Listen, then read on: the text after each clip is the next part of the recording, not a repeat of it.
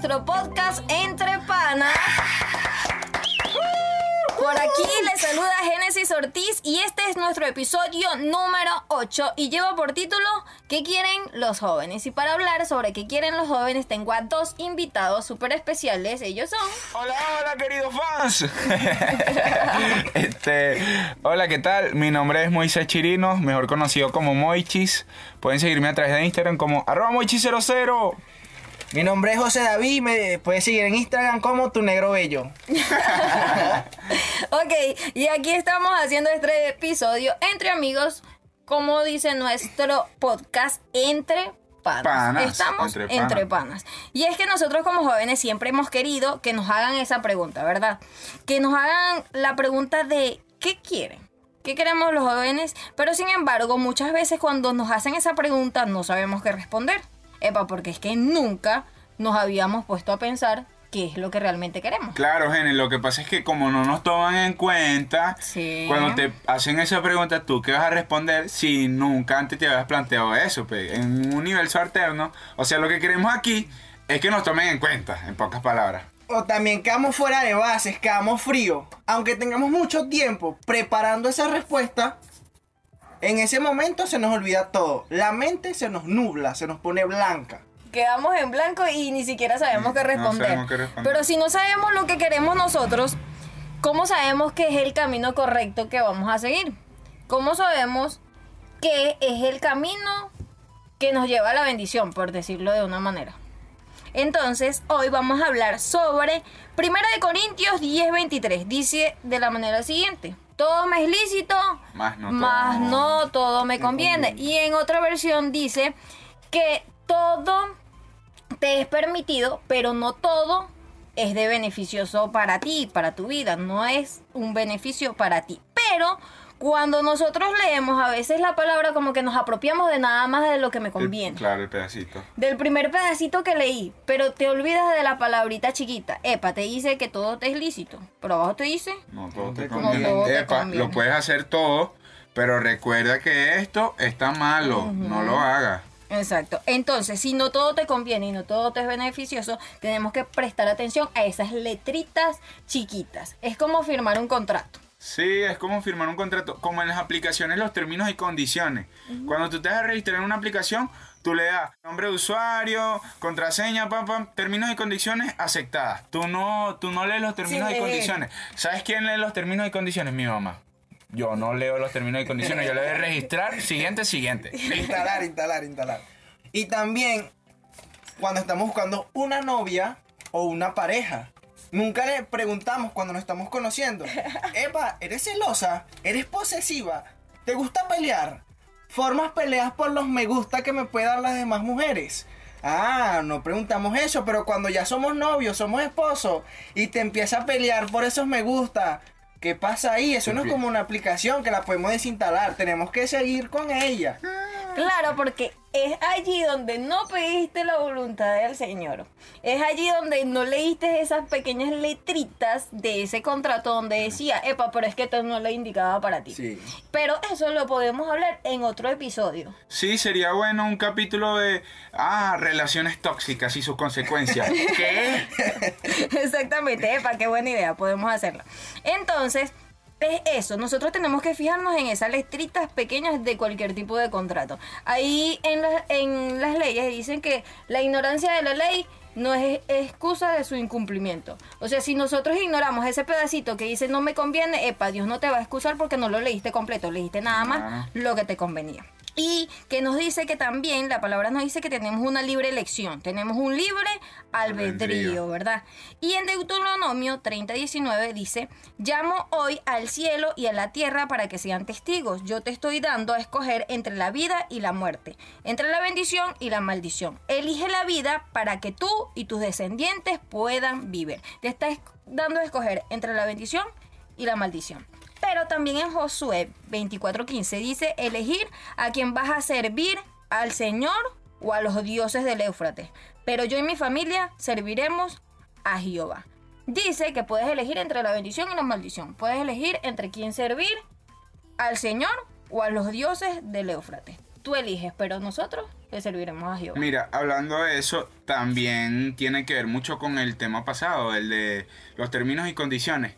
Porque hay un versículo que mi papá repite mucho, que dice, los padres se comieron los ovos y los hijos pagan la dentera. Y él hace referencia, o sea, hace referencia a la Biblia y en ese pedacito a que los padres hicieron algo, cometieron algún pecado y los hijos son los que van a pagar ese pecado. Entonces, tienes que leer los términos y condiciones cuando tú vas a tomar una decisión, porque eso puede llevar a tener consecuencias graves en tus hijos. En tu descendencia. Pero también vemos un ejemplo claro en Daniel, cuando Saldrach, Mexac y Abednego.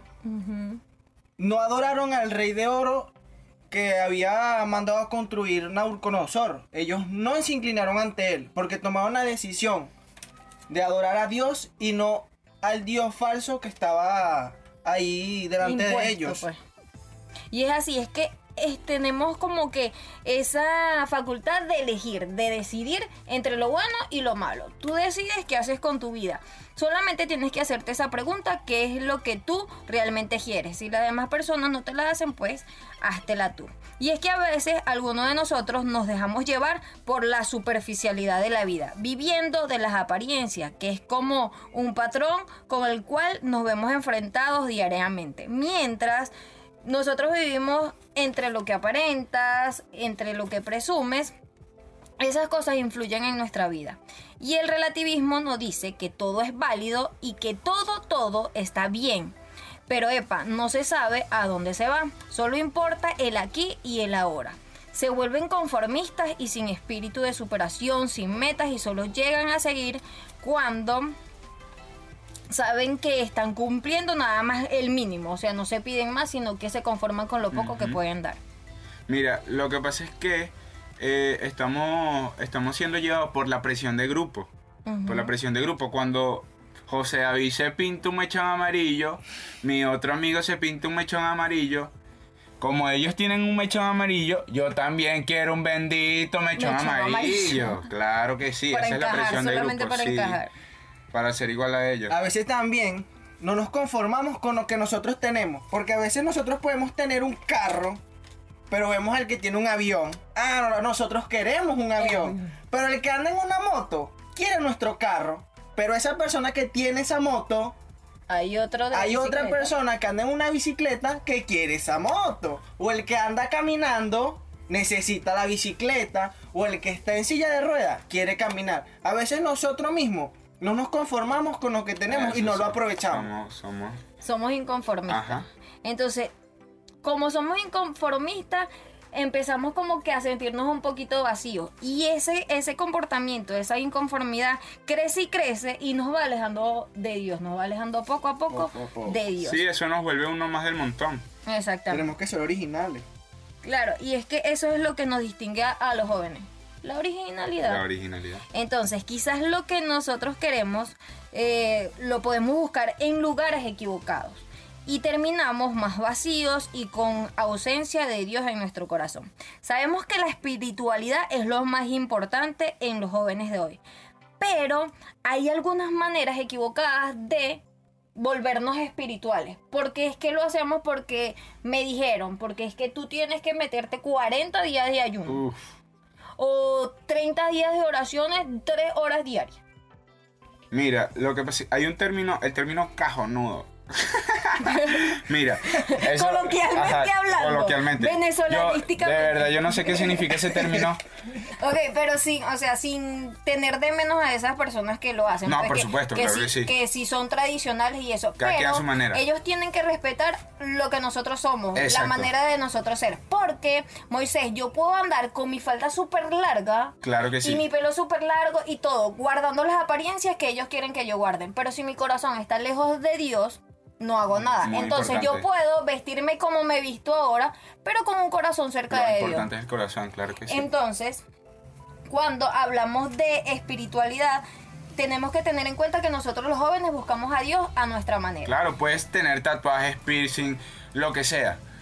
Y no te tienes que criticar por eso. Lo importante es que tu corazón sea conforme al corazón de Dios.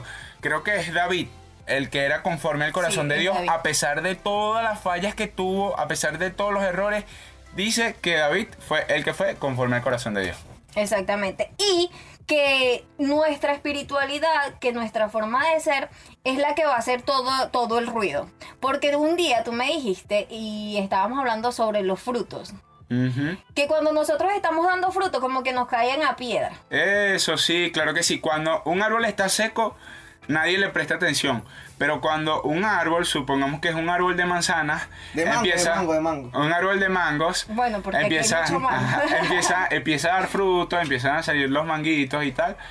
Empiezan los niños a caerle a palazos, a piedra. piedra. ¿Por qué? Porque el árbol se le están viendo los frutos, así es con las personas. Entonces, si tú empiezas a dar frutos, las personas te empiezan a criticar, ya sea por envidia, ya sea por lo que sea, pero siempre van a estar las críticas. Siempre, siempre va a haber alguien que le vea ese puntito negro en la, en la pared blanca. Y es allí donde hablamos sobre la manera tradicional.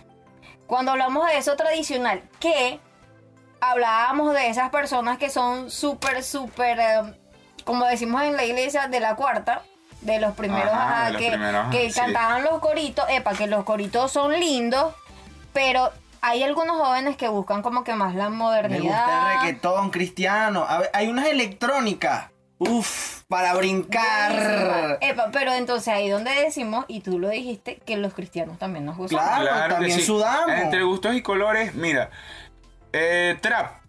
Eh, hay muchos artistas seculares que son Redimido buenos. Redimido sacó un trap súper bueno también. Y allí es donde nosotros vemos que la tradicionalidad no va con nosotros. Nosotros nos vamos adaptando como que a lo que va pasando, a lo que va aconteciendo. Claro y sí. allí es donde vemos cuando antes nos decían, epa, pero que el internet es del diablo. Sí, no. Primero empezó con eh, cuando salió el televisor. ¡El cajón del diablo! Ah, no. Después sale el internet. Que el internet es malo. Que el internet es del diablo. Eh, Dios lo reprenda. Sí. Nunca le dieron una oportunidad ni al internet, ni al televisor. televisor. nada. Y entonces- Ahorita, Ajá. ahorita todo es diferente. Ahorita es diferente, ¿por qué? Porque salieron canales cristianos. Ah, claro. Ah, ahora el, el televisor sí, Con los live en Facebook. también. Ahora es una bendición. Claro que Ah, ahora cómo se ahora hacen los sí. servicios. Dios bendiga el internet. Entonces, es la oportunidad de todos esos jóvenes que no quieren ir a una iglesia, que no se atreven a asistir a una iglesia, de ver un like, de ver una predicación. Y también hay que salir, romper con paradigmas, porque nosotros como jóvenes buscamos es romper esos paradigmas sin alejarnos de la cobertura y el respeto que le debemos a Dios. Entonces, los paradigmas que podemos romper son como orar con los ojos abiertos. O sea, tú puedes orar con los ojos abiertos. Claro, o por ejemplo, esos paradigmas de eh, siéntate, levántate, tienes que orar arrodillado, o no, el ejemplo de la música, no, tienes que escuchar los coritos esos viejos, coritos viejos, coritos viejos, no, ahorita todo es diferente, tenemos que, si queremos alcanzar a, a la nueva generación, nosotros tenemos que tratar de llevar lo espiritual, o sea, se tiene que tratar de que lleven lo espiritual a lo moderno. O sea, ah, bueno, este no te llegamos con los coritos viejos. Ah, vamos a meter una alabanza que suene electrónica. Fan, fan, fan. Sí. Claro, O rompiendo también, paradigma. o también en las oraciones, cuando nosotros vamos a hablar con Dios, a veces siempre necesitamos, a veces queríamos seguir una rutina de oración. Pero no, tenemos que tener esa confianza, como si tuviéramos a Dios ahí al frente, como si Él fuera nuestro amigo. Como una conversación. Claro, tenemos que hablarle normal de nuestros problemas, de nuestras dificultades, de lo que estamos pasando. Y por eso es que dicen que orar es hablar con Dios. Y por eso en el transcurso de la semana se publicaron algunas de las preguntas en nuestra cuenta de Instagram, arroba entrepanas.podcast. Y una de las preguntas era, ¿qué quieres como joven en el ámbito cristiano? Y hay muchas personas que dijeron que querían servir a Dios pero sin ser señalados. Muchos jóvenes dijeron que querían que no los juzgaran. Y es allí en donde nosotros nos vemos reflejados, porque muchas veces nos han jugado, epa, pero ¿por qué él hace esto? ¿Por qué hace lo otro? Pero ¿por qué no se acercan a nosotros y nos preguntan eso? Epa, pero ¿por qué Claro. lo hace? ¿Por qué lo hace? ¿Por qué? ¿Qué quieres? ¿Qué quieres lograr con eso? Y también otros dijeron que querían menos críticas, que querían autenticidad, sinceridad, respeto que querían surgir espiritualmente, que quieren sentir que hacen las cosas bien, que los animen, que cuando hagan, no sé, una predicación, una actividad o que ellos mismos se animen a hacer algo, quieren eso, que los feliciten, que los animen, epa, lo estás haciendo bien. Claro, es que la mayoría lo que queremos es, o sea, que se nos respete, se nos respete nuestra opinión. Normalmente las personas mayores las personas mayores siempre quieren hacer las cosas como ellos dicen, a su manera. Porque es que yo tengo muchos años. Ah, ya yo he vivido mucho. Las cosas se hacen como yo digo y no dan su brazo a torcer, incluso cuando tú tienes la razón. Sí, y es que por eso es que ellos piden respeto y que se le respete como que su forma de ser, pues porque nosotros no pensamos lo mismo que ellos piensan.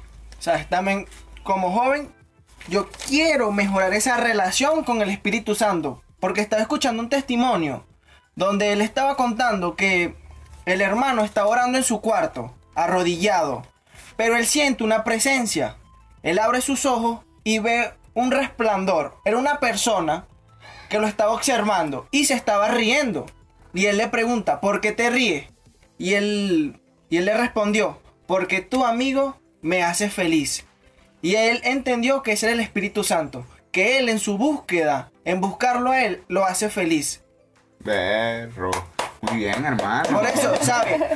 Yo me sentí en la necesidad de tener una mejor relación con el Espíritu Santo. De tratar de sentir esa misma, eso mismo que él sintió ahí. En ver a esa persona y que te diga, amigo, tú me haces feliz. Y es así. Y es así, ¿oíste? Porque el Espíritu Santo siempre anhela que nosotros le busquemos pero nosotros le buscamos a Él porque Él nos hace feliz.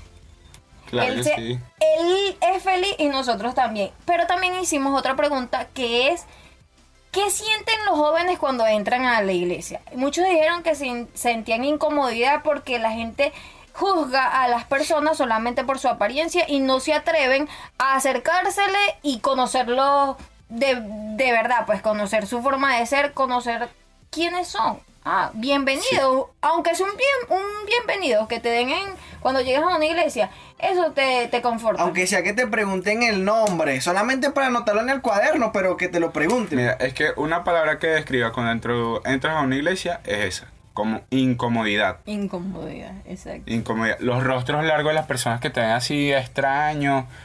Pero no es en todas las iglesias, claro. O sea, hay algunas iglesias donde tú te sientes como en familia porque como parte de ellos ajá, de tú estás entrando y entonces te, te ves a una persona con una sonrisa así súper enorme que te dice hola bienvenido Dios te bendiga pasa adelante cómo has estado entonces qué chévere sentimos indiferencia, a veces sentimos el peso de las miradas de los demás, pero esta es nuestra oportunidad. En conclusión, esta es la oportunidad de que nosotros busquemos del Señor sin asistir en la iglesia porque las iglesias están cerradas. Pero recuerda que cuando abran las iglesias tienes que asistir porque la palabra dice sin dejar de congregarse como muchos tienen por, costumbre.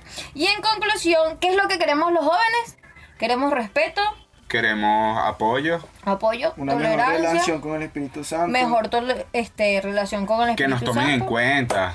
que nos tomen en cuenta y que hagan actividades que nos ayuden a buscar más al Señor, Claro. que nos acerquen más a Él y atraer a más jóvenes. Esto fue Entre Panas, nuestro episodio número 8 y con mis invitados que se van a despedir. Moisés Chirinos. José David. Y esto fue este episodio número 8 que quieren los jóvenes. Espero que les haya gustado. Si te gustó, dale like y suscríbete a nuestro canal de YouTube. Ey, para allá. Que comenten que quieren ellos como jóvenes. Sí, comenta y deja tu comentario ahí que quieres como joven o te puedes dirigir a nuestro Instagram arroba entrepanas.podcast en Facebook Entrepanas sabes que nos puedes escuchar por YouTube, por Spotify y por Apple Podcast. Esto fue todo por hoy y este fue nuestro episodio número 8. ¿Qué quieres como joven? Chao, chao, Dios te bendiga.